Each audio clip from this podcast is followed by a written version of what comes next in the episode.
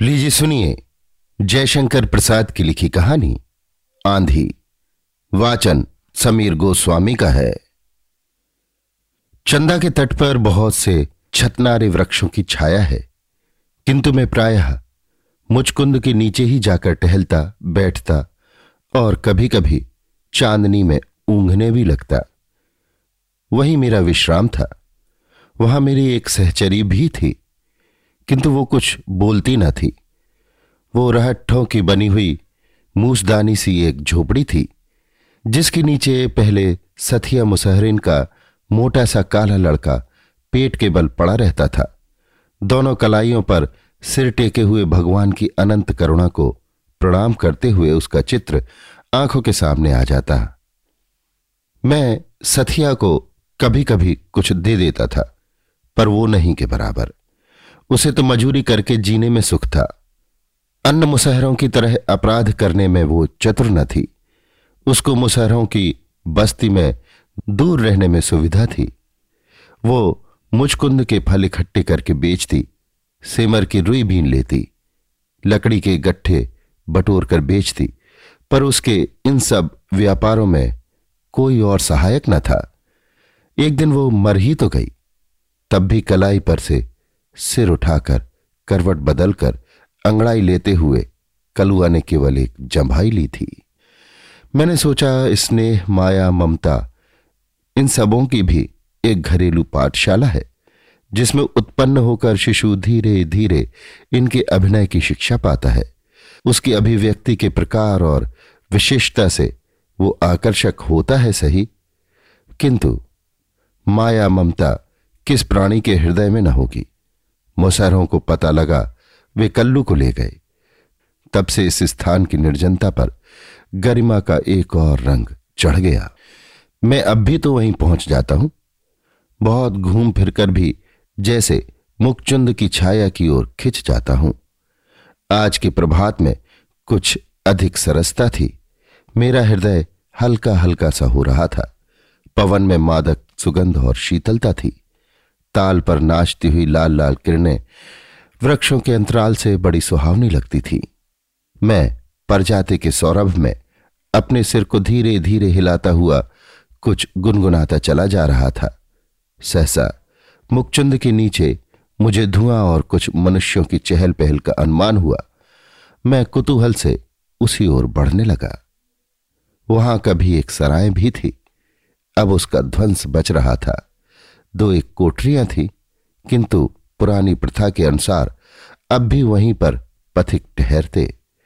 मैंने देखा कि मुखचुंद के आसपास दूर तक एक विचित्र जमावड़ा है। अद्भुत शिवरों की पाति में यहाँ पर कानन चरों बिना घर वालों की बस्ती बसी हुई है। सृष्टि को आरंभ हुए कितना समय बीत गया, किंतु इन अभागों को कोई पहाड़ की तलहटी या नदी की घाटी बसाने के लिए प्रस्तुत न हुई। और न इन्हें कहीं घर बनाने की सुविधा ही मिली। वे आज भी अपने चलते फिरते घरों को जानवरों पर लादे हुए घूमते ही रहते हैं। मैं सोचने लगा, ये सभ्य मानव समाज के विद्रोही हैं तो भी इनका एक समाज है। सभ्य समाज के नियमों को कभी न मानकर भी इन लोगों ने अपने लिए नियम बनाए हैं।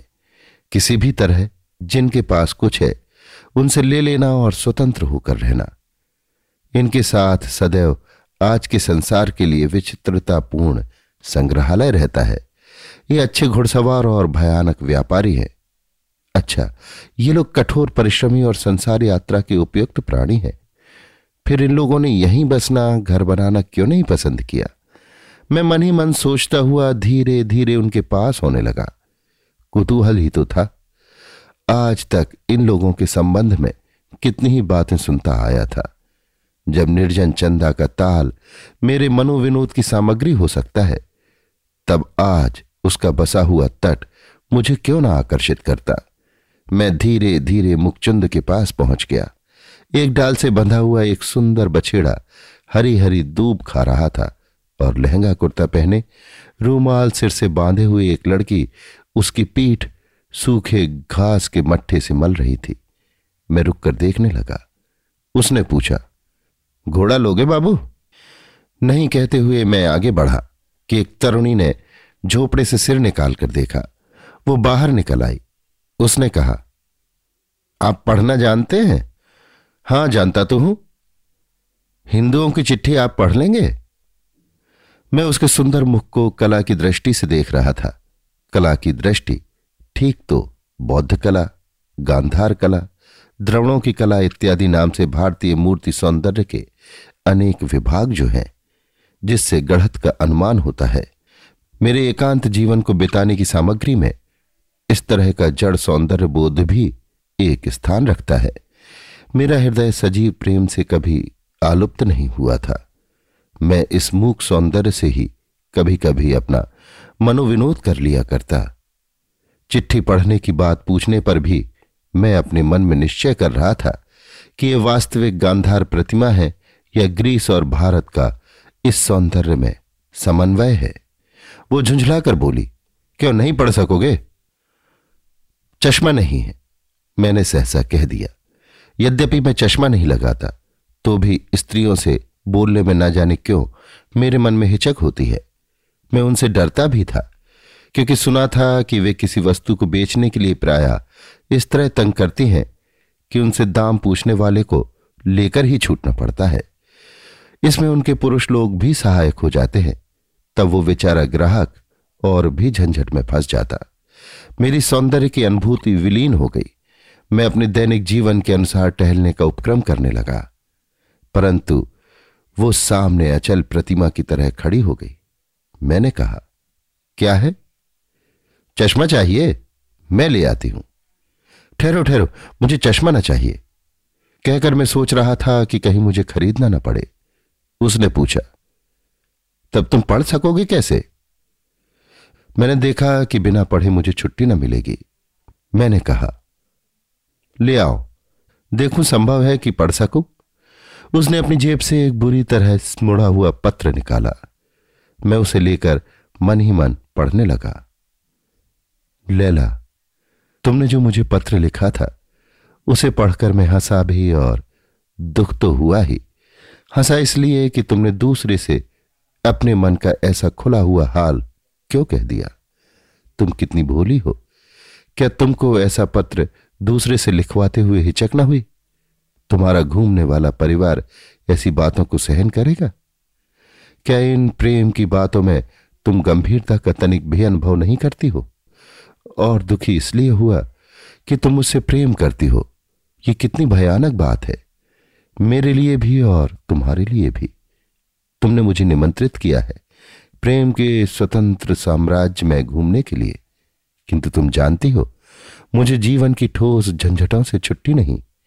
मेरे घर में मेरी स्त्री है। तीन तीन बच्चे हैं। उन सबों के लिए मुझे खटना पड़ता है। काम करना पड़ता है। यदि वैसा ना भी होता तो भी क्या मैं तुम्हारे जीवन को अपने साथ घसीटने में समर्थ होता? तुम स्वतंत्र वन विहंगनी और मैं एक हिंदू गृहस्थ। अनेक रुकावटें, बीसों बंधन, ये सब असंभव है। तुम भूल जाओ, जो स्वप्न तुम देख रही हो, उसमें केवल हम और तुम है। संसार का आभास नहीं। मैं संसार में एक दिन और जीर्ण सुख लेते हुए जीवन की विभिन्न अवस्थाओं का समन्वय करने का प्रयत्न कर रहा हूँ।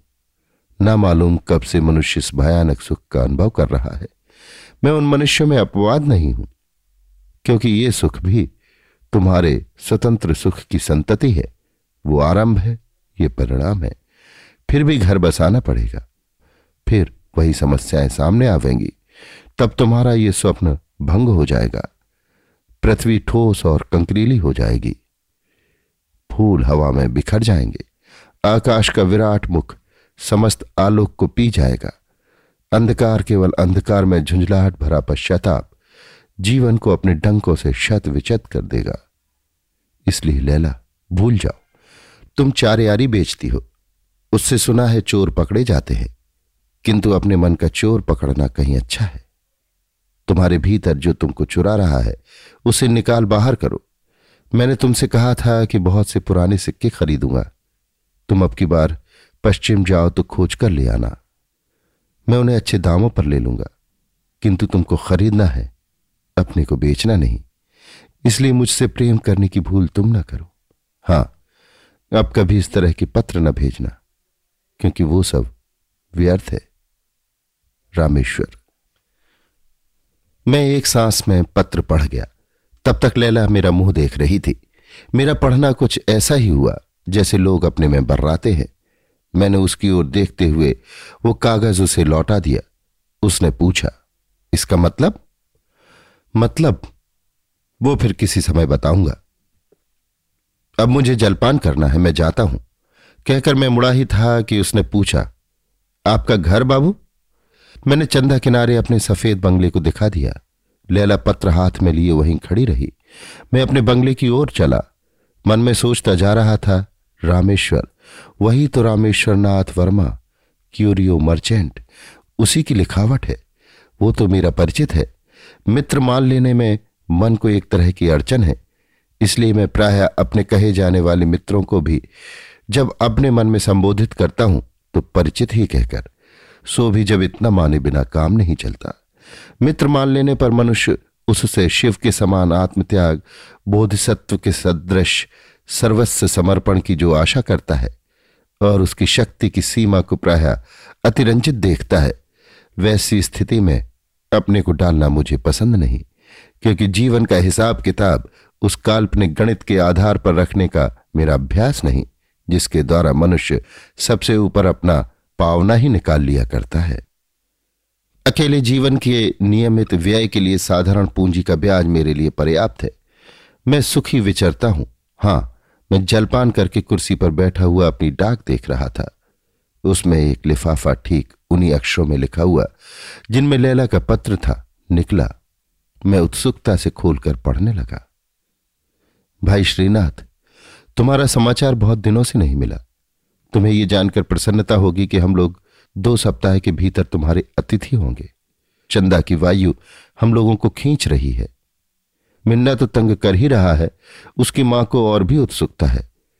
उन सबों को यही सूझी है कि दिन भर ताल में डोंगी पर भोजन न करके हवा खाएँगे और पानी पिएँगे।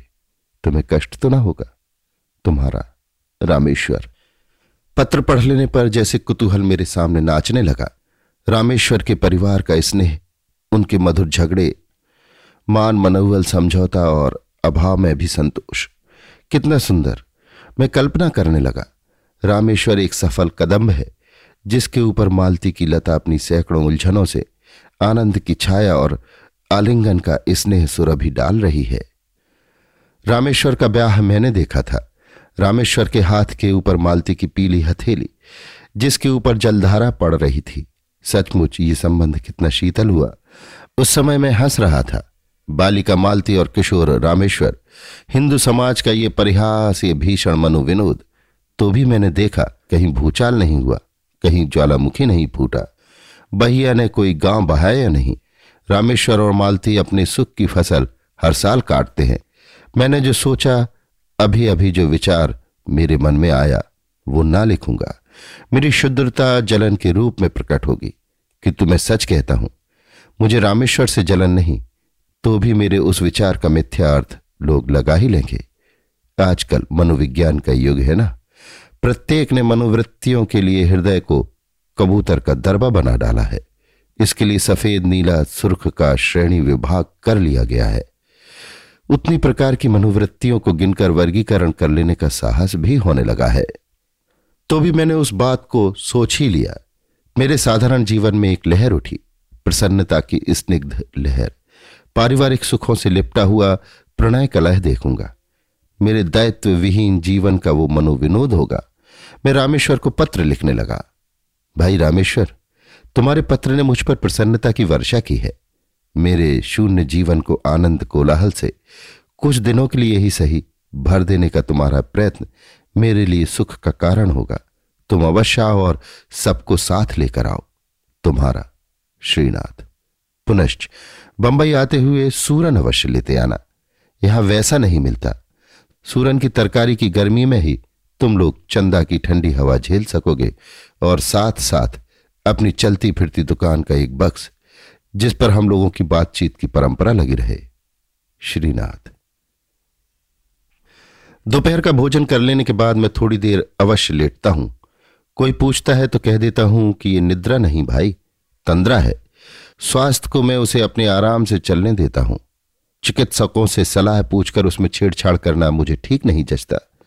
सच बात तो यह है कि मुझे वर्तमान युग की चिकित्सा में वैसा ही विश्वास है, जैसे पाश्चात्य पुरातत्वज्ञों की खोज पर, जैसे वे सांची और अमरावती के स्तंभ तथा शिल्प के चिन्हों में वस्त्र पहनी हुई मूर्तियों को देखकर ग्रीक शिल्प कला का आभास पा जाते हैं और कल्पना कर बैठते हैं कि भारतीय बौद्ध कला ऐसी हो ही नहीं सकती, क्योंकि वे कपड़ा पहनना जानते ही न थे। फिर चाहे आप त्रिपटक से ही प्रमाण क्यों न दे कि बिना अंतर्वास, चीवर इत्यादि के भारत का कोई भी भिक्षु नहीं रहता था, पर वे कब मानने वाले। वैसे ही चिकित्सक के पास सिर में दर्द होने की दवा खोजने गए कि वो पेट से उसका संबंध जोड़कर कोई रैचक औषधि दे ही देगा। बेचारा कभी न सोचेगा कि कोई गंभीर विचार करते हुए जीवन की किसी कठिनाई से टकराते रहने से भी पीड़ा हो सकती है। तो भी मैं हल्की सी तंद्रा केवल तबीयत बनाने के लिए ले ही लेता हूँ। शरद काल की उजली धूप ताल के नीचे जल में फैल रही थी। आँखों की चकाचौंधी लग रही थी। मैं कमरे में पड़ा अंगड़ाई ले रहा था। दुलारे ने आकर कहा, ईरानी, नहीं नहीं नहीं, बलूची आए हैं। मैंने पूछा, कैसी ईरानी और बलूची? वही जो मूँगा, फिरोजा, चारियारी बेचते हैं, सिर में रूमाल बांधे हुए। मैं उठ खड़ा हुआ। दालान में आकर देखता हूँ तो एक बीस बरस के युवक के साथ लैला, गले में चमड़े का बैग, पीठ पर चोटी, छीट का रूमाल, एक निराला आकर्षक चित्र। लैला ने हंसकर पूछा, बाबू, चारियारी लोगे? चारियारी? हाँ बाबू, चारियारी। इसके रहने से इसके पास सोना अशरफी रहेगा। थैली कभी खाली ना होगी। और बाबू, इससे चोरी का माल बहुत जल्द पकड़ा जाता है। साथ ही युवक ने कहा, ले लो बाबू, असली चारियारी, सोना का चारियारी। एक बाबू के लिए लाया था, वो मिला नहीं। मैं अब तक उन दोनों की सुरमीली आँखों को देख रहा था। सुरमे का घेरा गोरे गोरे मुँह पर, आँख की विस्तृत सत्ता का स्वतंत्र साक्षी था। पतली लंबी गर्दन पर खिलौने सा मुँह टपाटप बोल रहा था। मैंने कहा मुझे तो चारियारी नहीं चाहिए। किंतु वहाँ सुनता कौन है? दोनों सीढ़ी पर बैठ गए और लैला अपना बैग खोल रही थी। कई पोटलियाँ निकली। सहसा लैला के मुँह का रंग उड़ गया। वो घबराकर कुछ अपनी भाषा में कहने लगी। युवक उठ खड़ा हुआ। मैं कुछ न समझ सका। वो चला गया। अब लैला ने मुस्कुराते हुए बैग में से वही पत्र निकाला।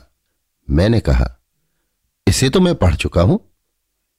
इसका मतलब वो तुम्हारी चरियारी खरीदने फिर आवेगा। यही इसमें लिखा है। मैंने कहा, बस इतना ही? और भी कुछ है? क्या बाबू? और जो उसने लिखा है, वो मैं नहीं कह सकता। क्यों बाबू? क्यों ना कह सकोगे? बोलो। लैला की वाणी में पुचकार, दुलार, झिड़की और आज्ञा थी। ये सब बात मैं नहीं बीच में ही बात काटकर उसने कहा, नहीं क्यों? तुम जानते हो, नहीं बोलोगे। उसने लिखा है, मैं तुमको प्यार करता हूँ। लिखा है बाबू? लैला की आँखों में स्वर्ग हंसने लगा। वो फुर्ती से पत्र मोड़कर रखती हुई हंसने लगी। मैंने अपने मन में कहा, अब ये पूछेगी, वो कब आवेगा, कहाँ मिलेगा? किंतु लैला ने ये सब कुछ नहीं पूछा। वो सीढ़ियों पर अर्धशयनावस्था में जैसे कोई सुंदर सपना देखती हुई मुस्कुरा रही थी। युवक दौड़ता हुआ आया। उसने अपनी भाषा में कुछ घबरा कर कहा, पर लैला लेटे ही लेटे कुछ बोली। युवक भी बैठ गया। लैला ने मेरी ओर देखकर कहा तो बाबू, वो आवेगा? मेरी चरियारी खरीदेगा? गुल से भी कह दो। मैंने समझ लिया कि युवक का नाम गुल है। मैंने कहा, हाँ, वो तुम्हारी चरियारी खरीदने आवेंगे? गुल ने लैला की ओर प्रसन्न दृष्टि से देखा। परंतु मैं जैसे भयभीत हो गया, अपने ऊपर संदेह होने लगा।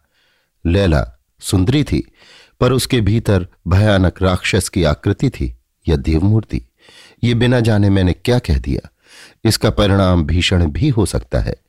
मैं सोचने लगा, रामेश्वर को मित्र तो मानता नहीं, किंतु मुझे उससे शत्रुता करने का क्या अधिकार है?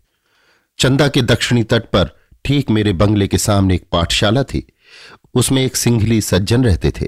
न जाने कहाँ कहाँ से उनको चंदा मिलता था। वे पास पड़ोस के लड़कों को बुलाकर पढ़ाने के लिए बिठाते थे। दो मास्टरों को वेतन देते थे। उनका विश्वास था कि चंदा का तट किसी दिन तथागत के पवित्र चरण चिड़ने से अंकित हुआ था। वे आज भी उन्हें खोजते थे। बड़े शांत प्रकृति के जीव थे।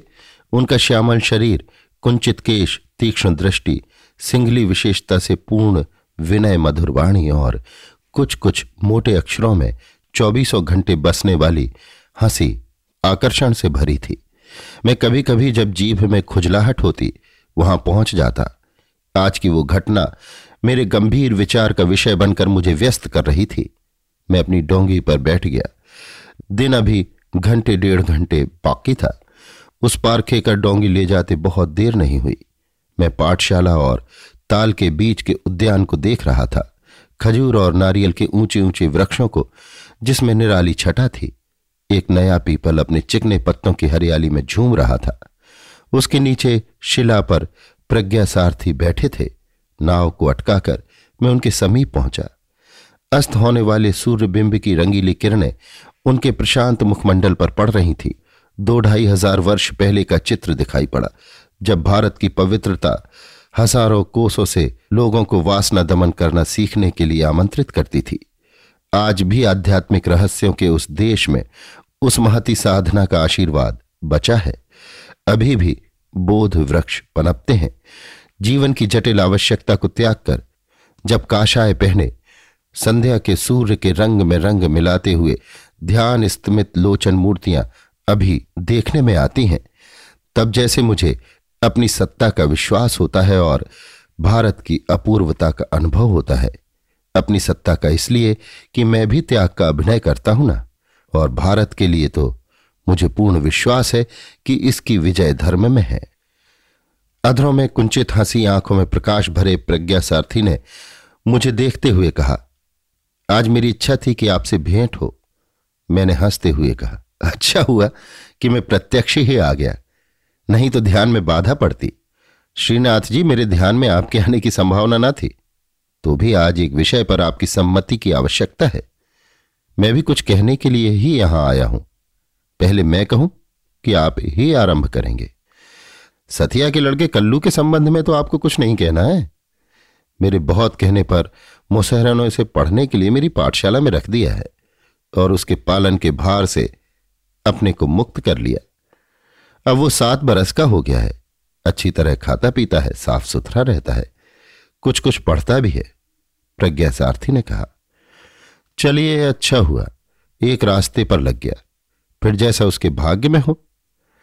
मेरा मन इन घरेलू बंधनों में पड़ने के लिए विरक्त सा है। फिर भी ना जाने क्यों कल्लू का ध्यान आ ही जाता है। मैंने कहा, तब तो अच्छी बात है। आप इस कृत्रिम विरक्ति से ऊब चले हैं तो कुछ काम करने लगिए।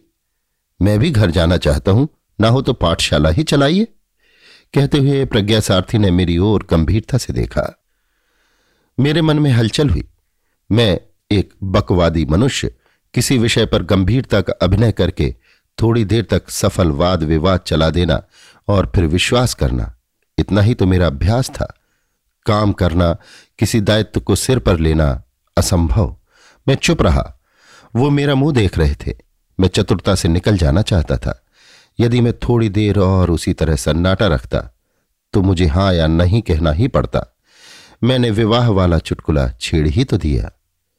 आप तो विरक्त भिक्षु हैं। अब घर जाने की आवश्यकता कैसे आ पड़ी? भिक्षु? आश्चर्य से प्रज्ञा सारथी ने कहा, मैं तो ब्रह्मचर्य में हूँ। विद्याभ्यास और धर्म का अनुशीलन कर रहा हूँ। यदि मैं चाहूँ तो प्रविज्ञा ले सकता हूँ। नहीं तो ग्रही बनने में कोई धार्मिक आपत्ति नहीं। सिंघल में तो यही प्रथा प्रचलित है। मेरे विचार से ये प्राचीन आर्य प्रथा भी थी। मैं ग्रहस्थ जीवन से परिचित होना चाहता हूँ। तो आप ब्याह करेंगे? क्यों नहीं? वही करने तो जा रहा हूँ। देखता हूँ, स्त्रियों पर आपको पूर्ण विश्वास है। अविश्वास करने का कारण ही क्या है? इतिहास में, आख्यायिकाओं में कुछ स्त्रियों और पुरुषों का दुष्ट चरित्र पढ़कर मुझे अपने और अपनी भावी सहधर्मिणी का अविश्वास कर लेने का कोई अधिकार नहीं। प्रत्येक व्यक्ति को अपनी परीक्षा देनी चाहिए। विवाहित जीवन सुखदायक होगा? मैंने पूछा। किसी कर्म को करने के पहले उसमें सुख की ही खोज करना कि अत्यंत आवश्यक है। सुख तो धर्माचरण से मिलता है, अन्यथा संसार तो दुखमय है ही। संसार के कर्मों को धार्मिकता के साथ करने में सुख की ही संभावना है। किंतु ब्याह जैसे कर्म से तो सीधा सीधा स्त्री से संबंध है। स्त्री कितनी विचित्र पहेली है। इसे जानना सहज नहीं। बिना जाने ही उससे अपना संबंध जोड़ लेना। कितनी बड़ी भूल है ब्रह्मचारी जी, मैंने हंसकर कहा। भाई तुम बड़े चतुर हो। खूब सोच समझकर, परख कर तब संबंध जोड़ना चाहते हो ना? किंतु मेरी समझ में संबंध हुए बिना परखने का दूसरा उपाय नहीं। प्रज्ञा सारथी ने गंभीरता से कहा। मैं चुप होकर सोचने लगा। अभी अभी जो मैंने एक कांड का बीजारोपण किया है, वो क्या लैला के स्वभाव से परिचित होकर? मैं अपनी मूर्खता पर मन ही मन तिलमिला उठा। मैंने कल्पना से देखा, लैला प्रतिहिंसा भरी एक भयानक राक्षसी है। यदि वो अपने जाति स्वभाव के अनुसार रामेश्वर के साथ बदला लेने की प्रतिज्ञा कर बैठे, तब क्या होगा? प्रज्ञा सारथी ने फिर कहा, मेरा जाना तो निश्चित है। ताम्रपर्णी की तरंग मालाएँ मुझे बुला रही हैं। मेरी एक प्रार्थना है। आप कभी कभी आकर इसका निरीक्षण कर लिया कीजिए। मुझे एक बहाना मिला। मैंने कहा, मैंने बैठे बैठाई एक झंझट बुला ली है। मैं देखता हूँ कि कुछ दिनों तक तो मुझे उसमें फंसना ही पड़ेगा। प्रज्ञा सारथी ने पूछा, वो क्या? मैंने लैला का पत्र पढ़ने और उसके बाद का सब वृतांत कह सुनाया। प्रज्ञा सारथी चुप रहे। फिर उन्होंने कहा, आपने इस काम को खूब सोच समझकर करने की आवश्यकता पर तो ध्यान ना दिया होगा, क्योंकि इसका फल दूसरे को भोगने की संभावना है ना? मुझे प्रज्ञा सारथी का यह व्यंग अच्छा न लगा। मैंने कहा, संभव है कि मुझे भी कुछ भोगना पड़े? भाई, मैं देखता हूँ, संसार में बहुत से ऐसे काम मनुष्य को करने पड़ते हैं, जिन्हें वो स्वप्न में भी नहीं सोचता।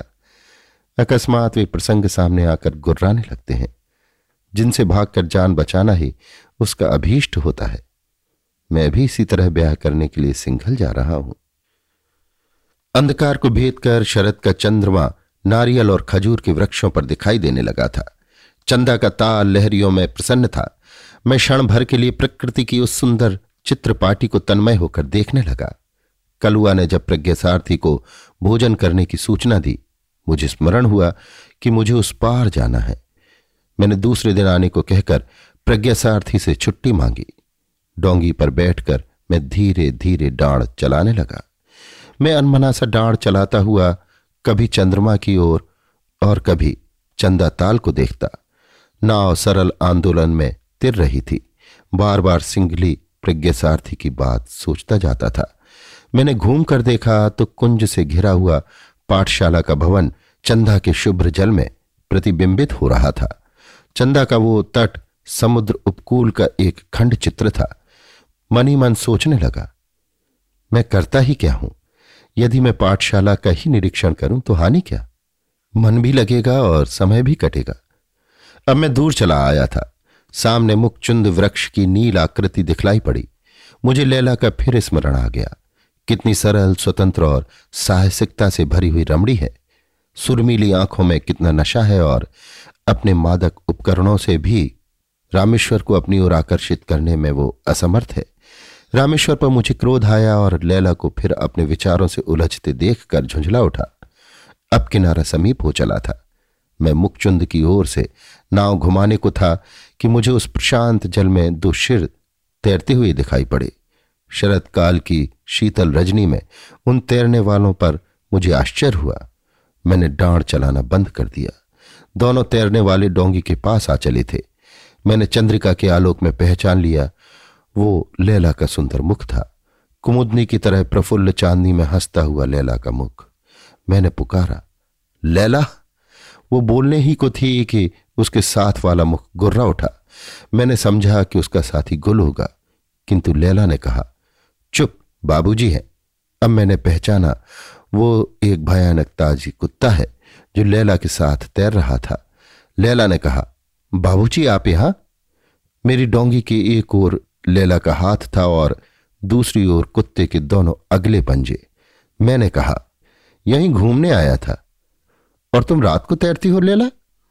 दिन भर काम करने के बाद अब छुट्टी मिली है। बदन ठंडा कर रही हूँ। लैला ने कहा वो एक अद्भुत दृश्य था। इतने दिनों तक मैं जीवन के अकेले दिनों को काट चुका हूँ। अनेक अवसर, विचित्र घटनाओं से पूर्ण और मनोरंजक मिले हैं।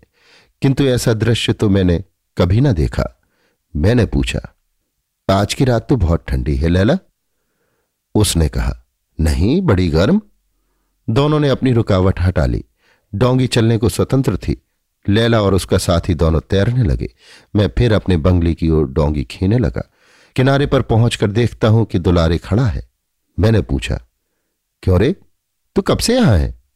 उसने कहा, आपको आने में देर हुई इसलिए मैं आया हूँ। रसोई ठंडी हो रही है। मैं डोंगी से उतर पड़ा और बंगले की ओर चला। मेरे मन में न जाने क्यों संदेह हो रहा था कि दुलारे जानबूझकर परखने आया था। लैला से बातचीत करते हुए उसने मुझे अवश्य देखा है। तो क्या वो मुझ पर संदेह करता है? मेरा मन दुलारे को संदेह करने का अवसर देकर जैसे कुछ प्रसन्न ही हुआ। बंगले पर पहुंचकर मैं भोजन करने बैठ गया। स्वभाव के अनुसार शरीर तो अपना नियमित सब करता ही रहा, किंतु सो जाने पर भी वही सपने देखता रहा। आज बहुत विलंब से सोकर उठा। आलस से कहीं घूमने फिरने की इच्छा न थी। मैंने अपनी कोठरी में ही आसन जमाया। मेरी आँखों में वो रात्रि का दृश्य अभी घूम रहा था। मैंने लाख चेष्टा की, किंतु लैला और वो सिंगली भिक्षु, दोनों ही ने मेरे हृदय को अखाड़ा बना लिया था। मैंने विरक्त होकर विचार परंपरा को तोड़ने के लिए बांसुरी बजाना आरंभ किया। असावरी के गंभीर विलंबित आलापों में फिर भी लैला की प्रेमपूर्ण आकृति जैसे बनने लगी। मैंने बांसुरी बजाना बंद किया और ठीक विश्राम काल में ही मैंने देखा कि प्रज्ञा सारथी सामने खड़े हैं। मैंने उन्हें बिठाते हुए पूछा, आज आप इधर कैसे भूल पड़े? यह प्रश्न मेरी विचार विश्रृंखलता के कारण हुआ था, क्योंकि वे तो प्रायः मेरे यहाँ आया ही करते थे। उन्होंने हंसकर कहा, मेरा आना भूल कर नहीं, किंतु कारण से हुआ है। कहिए, आपने उस विषय में कुछ स्थिर किया? मैंने अनजान बनकर पूछा, किस विषय में? प्रज्ञा सारथी ने कहा, वही पाठशाला की देखरेख करने के लिए, जैसे मैंने उस दिन आपसे कहा था? मैंने बात उड़ाने के ढंग से कहा आप तो सोच विचार कर काम करने में विश्वास ही नहीं रखते। आपका तो यही कहना है ना कि मनुष्य प्रायः अनिच्छावश बहुत से काम करने के लिए बाध्य होता है। तो फिर मुझे उस पर सोचने विचारने की क्या आवश्यकता थी? जब वैसा अवसर आवेगा, तब देखा जाएगा। कृपया मेरी बातों का मनोनुकूल अर्थ न लगाइए। ये तो मैं मानता हूँ कि आप अपने ढंग से विचार करने के लिए स्वतंत्र हैं, किंतु उन्हें क्रियात्मक रूप देने के समय आपकी स्वतंत्रता में मेरा विश्वास संदिग्ध हो जाता है। प्राय देखा जाता है हम लोग क्या करने जाकर क्या कर बैठते हैं। तो भी हम उसकी ज़िम्मेदारी से छूटते नहीं। मान लीजिए कि लैला के हृदय में एक दुराशा उत्पन्न करके आपने रामेश्वर के जीवन में अड़चन डाल दी है। संभव है ये घटना साधारण न रहकर कोई भीषण कांड उपस्थित कर सकती है और आपका मित्र अपने अनिष्ट करने वाले को भी न पहचान सके। तो क्या आप अपने ही मन के सामने इसके लिए अपराधी न ठहरेंगे? प्रज्ञा सारथी की यह बात मुझे बेढंगी सी जान पड़ी, क्योंकि उस समय मुझे उनका आना और मुझे उपदेश देने का ढोंग रचना असह्य होने लगा। मेरी इच्छा होती थी कि वे किसी तरह भी यहाँ से चले जाते तो भी मुझे उन्हें उत्तर देने के लिए इतना तो कहना ही पड़ा कि आप कच्चे, अदृष्टवादी हैं। आपके जैसा विचार रखने पर मैं तो इस तरह सुलझाऊँगा कि अपराध करने और दंड देने में मनुष्य एक दूसरे का सहायक होता है। हम आज जो किसी को हानि पहुंचाते हैं या कष्ट देते हैं, वो इतने ही के लिए नहीं कि उसने मेरी कोई बुराई की है। हो सकता है कि मैं उसके किसी अपराध का ये दंड समाज व्यवस्था के किसी मौलिक नियम के अनुसार दे रहा हूँ। फिर चाहे मेरा ये दंड देना भी अपराध बन जाए और उसका फल भी मुझे भोगना पड़े। मेरे इस कहने पर प्रज्ञा सारथी ने हंस दिया और कहा, श्रीनाथ जी, मैं आपकी दंड व्यवस्था ही तो करने आया हूँ। आप अपने बेकार जीवन को मेरी बेगार में लगा दीजिए। मैंने पिंड छुड़ाने के लिए कहा। अच्छा तीन दिन सोचने का अवसर दीजिए। प्रज्ञा सारथी चले गए और मैं चुपचाप सोचने लगा। मेरे स्वतंत्र जीवन में माँ के मर जाने के बाद ये दूसरी उलझन थी। निश्चिंत जीवन की कल्पना का अनुभव मैंने इतने दिनों तक कर लिया था। मैंने देखा कि मेरे निराश जीवन में उल्लास का छींटा भी नहीं। ये ज्ञान मेरे हृदय को और भी स्पर्श करने लगा। मैं जितना ही विचारता था, उतना ही मुझे निश्चिंतता और निराशा का अभेद दिखलाई पड़ता था। मेरे आलसी जीवन में सक्रियता की प्रतिध्वनि होने लगी। तो भी काम न करने का स्वभाव मेरे विचारों के बीच में जैसे व्यंग से मुस्कुरा देता था। तीन दिनों तक मैंने सोचा और विचार किया। अंत में प्रज्ञा सारथी की विजय हुई, क्योंकि मेरी दृष्टि में प्रज्ञा सारथी का काम नाम के लिए तो अवश्य था, किंतु करने में कुछ भी नहीं के बराबर। मैंने अपना हृदय दृढ़ किया और प्रज्ञा सारथी से जाकर कह दिया कि मैं पाठशाला का निरीक्षण करूँगा। किंतु मेरे मित्र आने वाले हैं और जब तक यहाँ रहेंगे, तब तक तो मैं अपना बंगला न छोड़ूँगा, क्योंकि यहाँ उन लोगों के आने से आपको असुविधा होगी। फिर जब वे लोग चले जाएँगे, तब मैं यहीं आकर रहने लगूँगा। मेरे सिंघली मित्र ने हंसकर कहा, अभी तो एक महीने यहाँ मैं अवश्य रहूँगा। यदि आप अभी से यहाँ चले आवे तो बड़ा अच्छा हो। क्योंकि मेरे रहते यहाँ का सब प्रबंध आपकी समझ में आ जाएगा। रह गई मेरी असुविधा की बात, सो तो केवल आपकी कल्पना है। मैं आपके मित्रों को यहाँ देखकर प्रसन्न ही होऊँगा, जगह की कमी भी नहीं। मैं अच्छा कहकर उनसे छुट्टी लेने के लिए उठ खड़ा हुआ, किंतु प्रज्ञा सारथी ने मुझे फिर से बिठाते हुए कहा, देखिए श्रीनाथ जी, ये पाठशाला का भवन पूर्णतः आपके अधिकार में रहेगा। भिक्षुओं को रहने के लिए तो संघाराम का भाग अलग है ही और उसमें जो कमरे अभी अधूरे हैं, उन्हें शीघ्र ही पूरा कराकर तब मैं जाऊँगा। और अपने संघ से मैं इसकी पक्की लिखा पढ़ी कर रहा हूँ कि आप पाठशाला के आजीवन अवैतनिक प्रधानाध्यक्ष रहेंगे और उसमें किसी को हस्तक्षेप करने का अधिकार न होगा। मैं उस युवक बौद्ध मिशनरी की युक्तिपूर्ण व्यवहारिकता देखकर मन ही मन चकित हो रहा था। एक क्षण भर के लिए उस सिंघली की व्यवहार कुशल बुद्धि से मैं भीतर ही भीतर ऊब उठा। मेरी इच्छा हुई कि मैं स्पष्ट अस्वीकार कर दूँ, किंतु ना जाने क्यों मैं वैसा ना कर सका। मैंने कहा तो आपको मुझमें इतना विश्वास है कि मैं आजीवन आपकी पाठशाला चलाता रहूँगा? प्रज्ञा सारथी ने कहा, शक्ति की परीक्षा दूसरों ही पर होती है। यदि मुझे आपकी शक्ति का अनुभव हो तो कुछ आश्चर्य की बात नहीं। और आप तो जानते ही हैं कि धार्मिक मनुष्य विश्वासी होता है। सूक्ष्म रूप से जो कल्याण ज्योति मानवता में अंतर्निहित है, मैं तो उसमें अधिक से अधिक श्रद्धा करता हूँ। विपथगामी होने पर वही संत होकर के मनुष्य का अनुशासन करती है, यदि उसकी पशुता ही प्रबल न हो गई हो तो। मैंने प्रज्ञा सारथी की आँखों से आँख मिलाते हुए देखा, उसमें तीव्र संयम की ज्योति चमक रही थी, मैं प्रतिवाद न कर सका, और ये कहते हुए खड़ा हुआ कि अच्छा जैसा आप कहते हैं, वैसा ही होगा। मैं धीरे धीरे बंगले की ओर लौट रहा था। रास्ते में अचानक देखता हूँ कि दुलारे दौड़ा हुआ चला आ रहा है। मैंने पूछा, क्या है रे? उसने कहा, बाबूजी, घोड़ा गाड़ी पर बहुत से आदमी आए हैं। वे लोग आपको पूछ रहे हैं। मैंने समझ लिया कि रामेश्वर आ गया। दुलारे से कहा कि तू दौड़ जा, मैं यहीं खड़ा हूँ। उन लोगों को सम्मान सहित यहीं ले वाला। दुलारे तो बंगले की ओर भागा, किंतु मैं उसी जगह अविचल भाव से खड़ा रहा।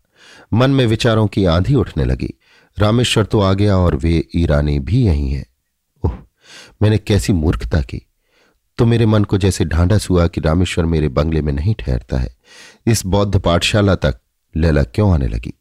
जैसे लैला को वहाँ आने में कोई देवी बाधा हो, फिर मेरा सिर चकराने लगा। मैंने कल्पना की आँखों से देखा कि लेला अबाध गति से चलने वाली एक निर्झरणी है। पश्चिम की सर्राटे से भरी हुई वायु तरंग माला है। उसको रोकने की किसमें सामर्थ है? और फिर अकेले रामेश्वर ही तो नहीं, उसकी स्त्री भी उसके साथ है। अपनी मूर्खता पूर्ण करने से मेरा ही दम घुटने लगा। मैं खड़ा खड़ा झील की ओर देख रहा था। उसमें छोटी छोटी लहरियाँ उठ रही थीं, जिनमें सूर्य की किरणें प्रतिबिंबित होकर आँखों को चौंधिया देती थी। मैंने आँखें बंद कर ली। अब मैं कुछ नहीं सोचता था। गाड़ी की घरघराहट ने मुझे सजग कर दिया।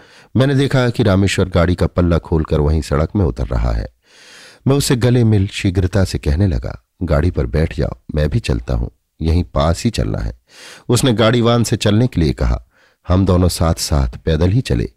पाठशाला के समीप प्रज्ञा सारथी अपनी रहस्यपूर्ण मुस्कुराहट के साथ आगवानी करने के लिए खड़े थे। दो दिन में हम लोग अच्छी तरह रहने लगे।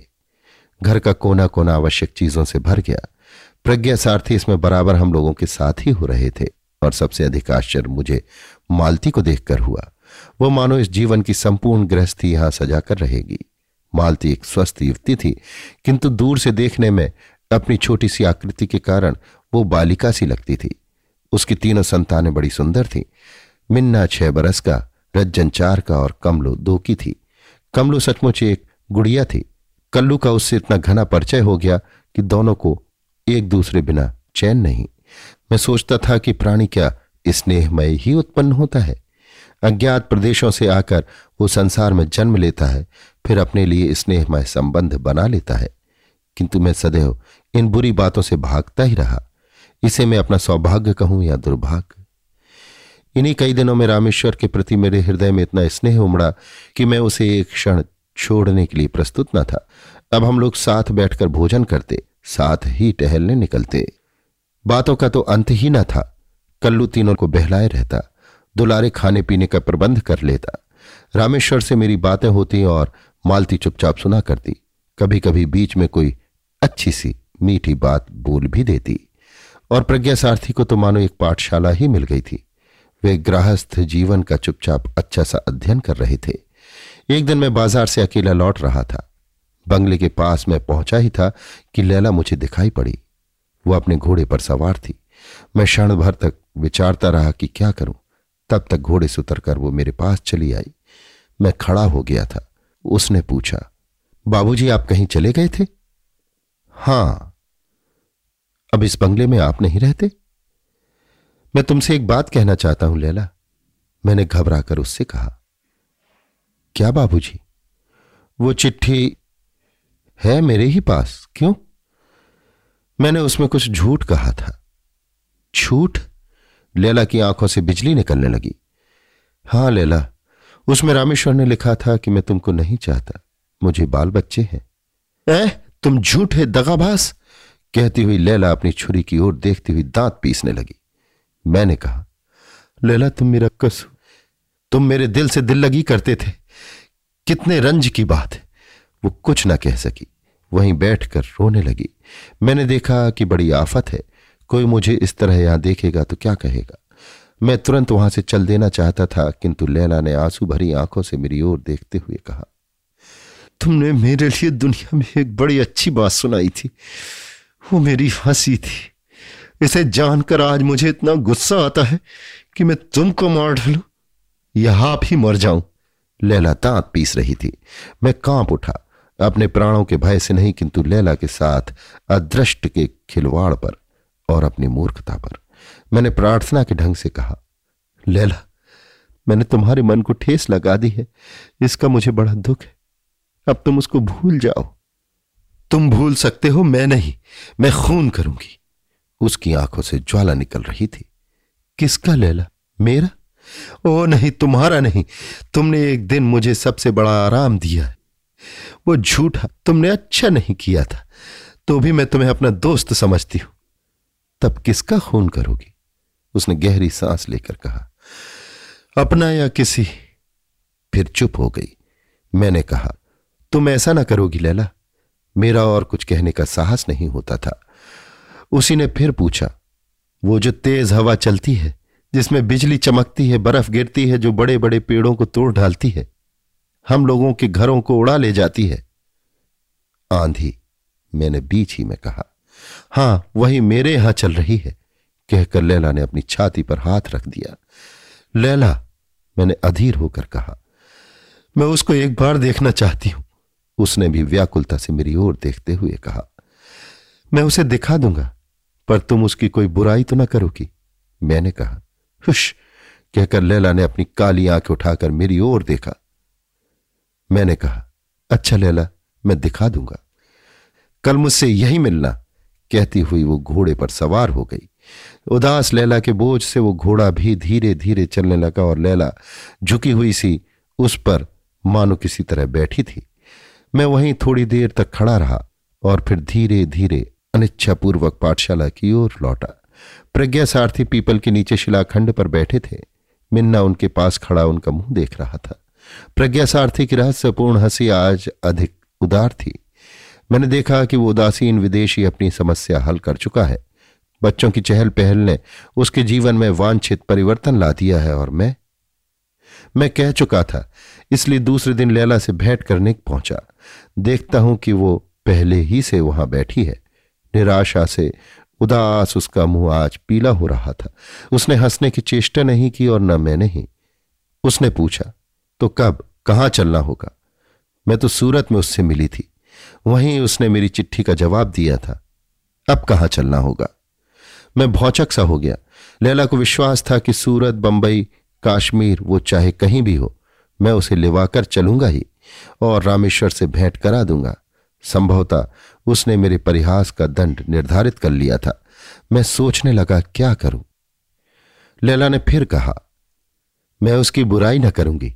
तुम डरो मत। मैंने कहा, वो यहीं आ गया है। उसके बाल बच्चे सब साथ हैं, लैला। तुम चलोगी। वो एक बार सिर से पैर तक काँप उठी और मैं घबरा गया। मेरे मन में नई आशंका हुई। आज मैं क्या दूसरी भूल करने जा रहा हूँ? उसने संभल कर कहा, हाँ, चलूँगी बाबू। मैंने गहरी दृष्टि से उसके मुँह की ओर देखा तो अंधड़ नहीं, किंतु एक शीतल मलय का व्याकुल झोंका उसकी घुंघराली लटों के साथ खेल रहा था।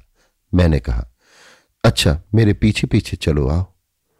मैं चला और वो मेरे पीछे थी। जब पाठशाला के पास पहुँचा तो मुझे हारमोनियम का स्वर और मधुर अलाप सुनाई पड़ा। मैं ठिठक कर सुनने लगा। रमणी कंठ की मधुर ध्वनि। मैंने देखा कि लैला की भी आँखें उस संगीत के नशे में मतवाली हो चली हैं।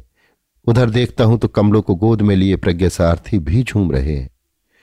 अपने कमरे में मालती छोटे से सफरी बाजे पर पीलू गा रही है और अच्छी तरह गा रही है। रामेश्वर लेटा हुआ उसके मुँह की ओर देख रहा है। पूर्ण तृप्ति। प्रसन्नता की माधुरी दोनों के मुँह पर खेल रही है। पास ही रज्जन और मिन्ना बैठे हुए अपने माता और पिता को देख रहे हैं। हम लोगों के आने की बात कौन जानता है? मैंने एक क्षण के लिए अपने को कोसा। इतने सुंदर संसार में कलह की ज्वाला जलाकर मैं तमाशा देखने चला था। हाय रे मेरा कुतूहल। और लैला स्तब्ध अपनी बड़ी बड़ी आँखों से एक टक न जाने क्या देख रही थी? मैं देखता था कि कमलो प्रज्ञा सारथी की गोद से धीरे से खिसक पड़ी और बिल्ली की तरह पैर दबाती हुई अपनी माँ की पीठ पर हंसती हुई गिर पड़ी और बोली, माँ। और गाना रुक गया। कमलो के साथ मिन्ना और रज्जन भी हंस पड़े। रामेश्वर ने कहा, कमलो तो बली पाजी है ले। बा पाजी, लाल लाल। कहकर कमलो ने अपनी नन्ही सी उंगली उठाकर हम लोगों की ओर संकेत किया। रामेश्वर तो उठकर बैठ गए। मालती ने मुझे देखते ही सिर का कपड़ा तनिक आगे की ओर खींच लिया और लैला ने रामेश्वर को देखकर सलाम किया। दोनों की आँखें मिली। रामेश्वर के मुँह पर पल भर के लिए घबराहट दिखाई पड़ी। फिर उसने संभल कर पूछा, अरे लैला, तुम यहाँ कहाँ? चरियारी न लोगे बाबू, कहती हुई लैला निर्भीक भाव से मालती के पास जाकर बैठ गई। मालती लैला पर एक सलज्ज मुस्कान छोड़ती हुई उठ खड़ी हुई। लैला उसका मुँह देख रही थी, किंतु उस ओर ध्यान न देकर मालती ने मुझसे कहा, भाई जी, आपने जलपान नहीं किया? आज तो आप ही के लिए मैंने सूरन के लड्डू बनाए। तो देती क्यों नहीं पगली? मैं सवेरे से ही भूखा भटक रहा हूँ।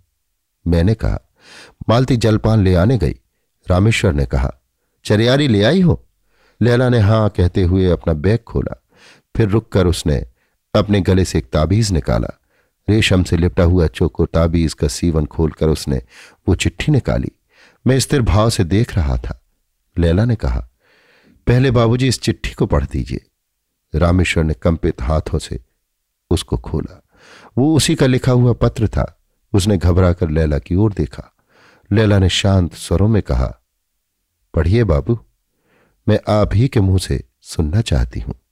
रामेश्वर ने दृढ़ता से पढ़ना आरंभ किया। जैसे उसने अपने हृदय का समस्त बल आने वाली घटनाओं का सामना करने के लिए एकत्र कर लिया हो, क्योंकि मालती जलपान लिए आ ही रही थी। रामेश्वर ने पूरा पत्र पढ़ लिया। केवल नीचे अपना नाम नहीं पढ़ा। मालती खड़ी सुनती रही और मैं सूरन के लड्डू खाता रहा। बीच बीच में मालती का मुँह देख लिया करता था। उसने बड़ी गंभीरता से पूछा, भाई जी, लड्डू कैसे हैं? ये तो आपने बताया नहीं। धीरे से खा गए? जो वस्तु अच्छी होती है वही तो गले में धीरे से उतार ली जाती है। नहीं तो कड़ी वस्तु के लिए थूथू ना करना पड़ता मैं कह ही रहा था कि लैला ने रामेश्वर से कहा, ठीक तो मैंने सुन लिया। अब आप उसको फाड़ डालिए। तब आपको चरियारी दिखाऊँ। रामेश्वर सचमुच पत्र फाड़ने लगा। चिंदी चिंदी उस कागज़ के टुकड़े की उड़ गई और लैला ने एक छिपी हुई गहरी सांस ली। किंतु मेरे कानों ने उसे सुन ही लिया। वो तो एक भयानक आंधी से कम न थी। लैला ने सचमुच एक सोने की चरियारी निकाली। उसके साथ एक सुंदर मूँगे की माला। रामेश्वर ने चरियारी लेकर देखा। उसने मालती से पचास के नोट के लिए कहा। मालती अपने पति के व्यवसाय को जानती थी। उसने तुरंत नोट दे दिए। रामेश्वर ने जब नोट लैला की ओर बढ़ाए, तब कमलो सामने आकर खड़ी हो गई। बा, लाल, रामेश्वर ने पूछा, क्या है रे कमलो? पुतली सी सुंदर बालिका ने रामेश्वर के गालों को अपने छोटे से हाथों से पकड़कर कहा लाल लाल लाल लैला ने नोट ले लिए थे। पूछा, बाबूजी, मूँगे की माला न लीजिएगा? नहीं। लैला ने माला उठाकर कमलों को पहना दी। रामेश्वर नहीं नहीं ही कर रहा था, किंतु उसने सुना नहीं। कमलों ने अपनी माँ को देखकर कहा, माँ लाल। वो हंस पड़ी और कुछ नोट रामेश्वर को देते हुए बोली तो ले ना लो, इसका भी दाम दे दो। लैला ने तीव्र दृष्टि से मालती को देखा। मैं तो सहम गया था। मालती हंस पड़ी। उसने कहा, क्या दाम ना लोगे? लैला कमलों का मुँह चूमती हुई उठ खड़ी हुई। मालती आवाक रामेश्वर स्तब्ध, किंतु मैं प्रकृतिस्थ था। लैला चली गई। मैं विचारता रहा, सोचता रहा, कोई अंत न था, और छोर का पता नहीं। लैला प्रज्ञा सारथी रामेश्वर और मालती, सभी मेरे सामने बिजली के पुतलों से चक्कर काट रहे थे। संध्या हो चली थी, किंतु मैं पीपल के नीचे से न उठ सका। प्रज्ञा सारथी अपना ध्यान समाप्त करके उठे। उन्होंने मुझे पुकारा, श्रीनाथ जी, मैंने हंसने की चेष्टा करते हुए कहा, कहिए, आज तो आप भी समाधिस्थ रहे, तब भी इसी पृथ्वी पर था जहाँ लालसा क्रंदन करती है, दुखानुभूति हंसती है और नियति अपने मिट्टी के पुतलों के साथ अपना क्रूर मनोविरोध करती है। किंतु आप तो बहुत ऊँचे किसी स्वर्गीय भावना में। ठहरिए श्रीनाथ जी। सुख और दुख, आकाश और पृथ्वी, स्वर्ग और नरक के बीच में है वो सत्य, जिसे मनुष्य प्राप्त कर सकता है। मुझे क्षमा कीजिए, अंतरिक्ष में उड़ने की मुझमें शक्ति नहीं, मैंने परिहास पूर्वक कहा। साधारण मन की स्थिति को छोड़कर जब मनुष्य कुछ दूसरी बात सोचने के लिए प्रयास करता है, तब क्या वो उड़ने का प्रयास नहीं? हम लोग कहने के लिए द्विपद हैं, किंतु देखिए तो जीवन में हम लोग कितनी बार उचकते हैं, उड़ान भरते हैं। वही तो उन्नति की चेष्टा जीवन के लिए संग्राम और भी क्या क्या नाम से प्रशंसित नहीं होती। तो मैं भी इसकी निंदा नहीं करता। उठने की चेष्टा करनी चाहिए, किंतु आप यही न कहेंगे कि समझ बूझ कर एक बार उचकना चाहिए। किंतु उस एक बार को, उस अचूक अवसर को जानना सहज नहीं। इसीलिए तो मनुष्य को, जो सबसे बुद्धिमान प्राणी है बार बार धोखा खाना पड़ता है। उन्नति को उसने विभिन्न रूप में अपनी आवश्यकताओं के साथ इतना मिलाया है कि उसे सिद्धांत बना लेना पड़ा है कि उन्नति का द्वंद पतन ही संयम का वज्र गंभीर नाद प्रकृति से नहीं सुनते हो। शारीरिक कर्म तो गौड़ है मुख्य संयम तो मानसिक है। श्रीनाथ जी, आज लैला का वो मन का संयम क्या किसी महानदी की प्रखर धारा के अचल बाँध से कम था? मैं तो देख कर आवाक था, आपकी उस समय विचित्र परिस्थिति रही। फिर भी कैसे सब निर्विघ्न समाप्त हो गया? उसे सोचकर तो मैं अब भी चकित हो जाता हूँ। क्या वो इस भयानक प्रतिरोध के धक्के को संभाल लेगी? लैला के वक्षस्थल में कितना भीषण अंधर चल रहा होगा। इसका अनुभव हम लोग नहीं कर सकते। मैं अब भी इससे भयभीत हो रहा हूँ। प्रज्ञा सारथी चुप रहकर धीरे धीरे कहने लगे, मैं तो कल जाऊँगा। यदि तुम्हारी सम्मति हो तो रामेश्वर को भी साथ चलने के लिए कहूँ। बंबई तक हम लोगों का साथ रहेगा और मालती इस भयावनी छाया से शीघ्र ही दूर हट जाएगी। फिर तो सब कुशल ही है। मेरे त्रस्त मन को शरण मिली। मैंने कहा प्रज्ञा सार्थ अच्छी बात है। प्रज्ञा सारथी उठ गए। मैं वहीं बैठा रहा और भी बैठा रहता।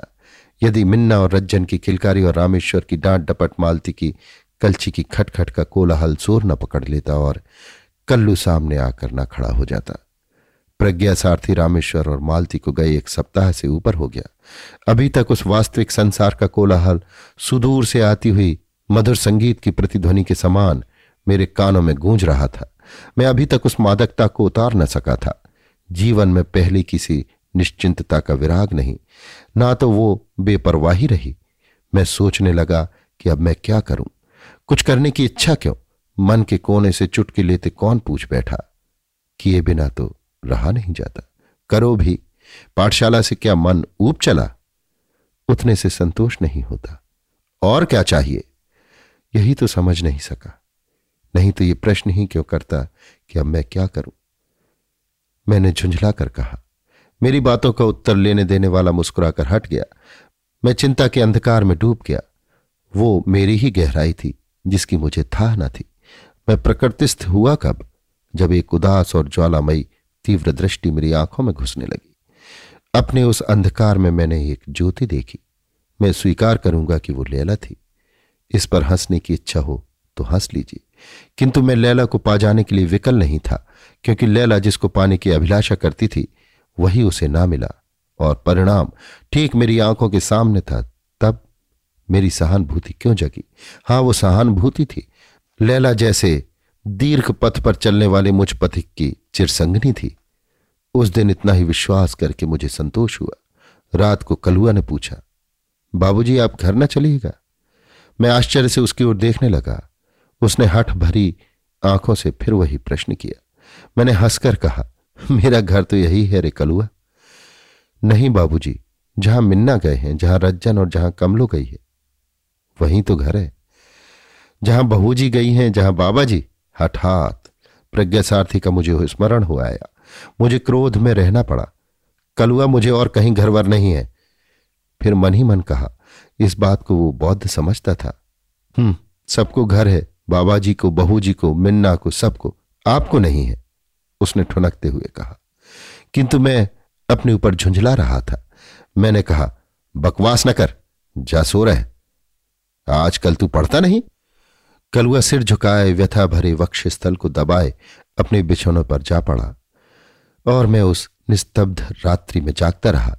खिड़की में से झील का आंदोलित जल दिखाई पड़ रहा था और मैं आश्चर्य से अपना ही बनाया हुआ चित्र उसमें देख रहा था। चंदा के प्रशांत जल में एक छोटी सी नाव है, जिस पर मालती रामेश्वर बैठे थे और मैं डांड चला रहा था। प्रज्ञा सारथी तीर पर खड़े बच्चों को बहला रहे थे। हम लोग उजली चांदनी में नाव खेते चले जा रहे थे। सहसा चित्र में एक और मूर्ति का प्रादुर्भाव हुआ। वो थी लैला। मेरी आँखें तिलमिला गई। मैं जागता था, सोता था। सवेरा हो गया था। नींद से भरी आँखें नहीं खुलती थी तो भी बाहर की कोलाहल ने मुझे जगा दिया। देखता हूँ तो ईरानियों का एक झुंड बाहर खड़ा है। मैंने पूछा, क्या है? गुल ने कहा, यहाँ का पीर कहाँ है? पीर? मैंने आश्चर्य से पूछा, हाँ, वही जो पीला पीला कपड़ा पहनता था। मैं समझ गया वे लोग प्रज्ञा सारथी को खोजते थे। मैंने कहा, वो तो यहाँ नहीं है, अपने घर गए, काम क्या है? एक लड़की को हवा लगी है, यहीं कोई आसेब है, पीर को दिखलाना चाहती हूँ। एक अधेड़ स्त्री ने बड़ी व्याकुलता से कहा, मैंने पूछा, भाई, मैं तो ये सब कुछ नहीं जानता, वो लड़की कहाँ है? पड़ाव पर, बाबूजी, आप चलकर देख लीजिए। आगे वो कुछ ना बोल सकी, किंतु गुल ने कहा, बाबू तुम जानते हो? वही लैला। आगे मैं ना सुन सका। अपनी अंतर्ध्वनि से मैं व्याकुल हो गया। यही तो होता है। किसी के उजड़ने से ही दूसरा बसता है। यदि यही विधि विधान है तो बसने का नाम उजड़ना ही है। यदि रामेश्वर मालती और अपने बाल बच्चों की चिंता छोड़कर लैला को ही देखता, तभी। किंतु वैसा हो कैसे सकता है? मैंने कल्पना की आँखों से देखा। लैला का विरमण सुंदर मुख निराशा की झुलस से दयनीय मुख। उन ईरानियों से फिर बात न करके मैं भीतर चला गया और तकिए में अपना मुँह छिपा लिया। पीछे सुना, कलुआ डांट बताता हुआ कह रहा है, जाओ जाओ, यहाँ बाबा जी नहीं रहते। मैं लड़कों को पढ़ाने लगा। कितना आश्चर्यजनक, भयानक परिवर्तन मुझमें हो गया। उसे देखकर मैं ही विस्मित होता था। कलुआ इन्हीं कई महीनों में मेरा एकांत साथी बन गया। मैंने उसे बार बार समझाया, किंतु वो बीच बीच में मुझसे घर चलने के लिए कह बैठता ही था। मैं हताश हो गया। अब वो जब घर चलने की बात कहता तो मैं सिर हिलाकर कह देता अच्छा अभी चलूँगा। दिन इसी तरह बीतने लगे। बसंत के आगमन से प्रकृति सहर उठी। वनस्पतियों की रोमावली पुलकित थी। मैं पीपल के नीचे उदास बैठा हुआ ईशत शीतल पवन से अपने शरीर में फुरहरी का अनुभव कर रहा था। आकाश की आलोकमाला चंदा की वीचियों में डुबकियाँ लगा रही थी। निस्तब्ध रात्रि का आगमन बड़ा गंभीर था। दूर से एक संगीत की नन्ही नन्ही करुण वेदना की तान सुनाई पड़ रही थी। उस भाषा को मैं नहीं समझता था। मैंने समझा, ये भी कोई छलना होगी।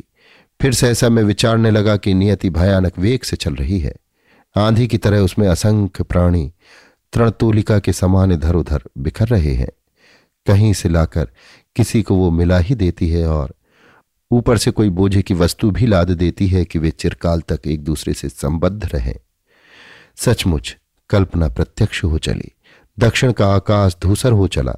एक दानव ताराओं को निकलने लगा। पक्षियों का कोलाहल बढ़ा। अंतरिक्ष व्याकुल हो उठा। कड़कड़ाहट में सभी आश्रय खोजने लगे।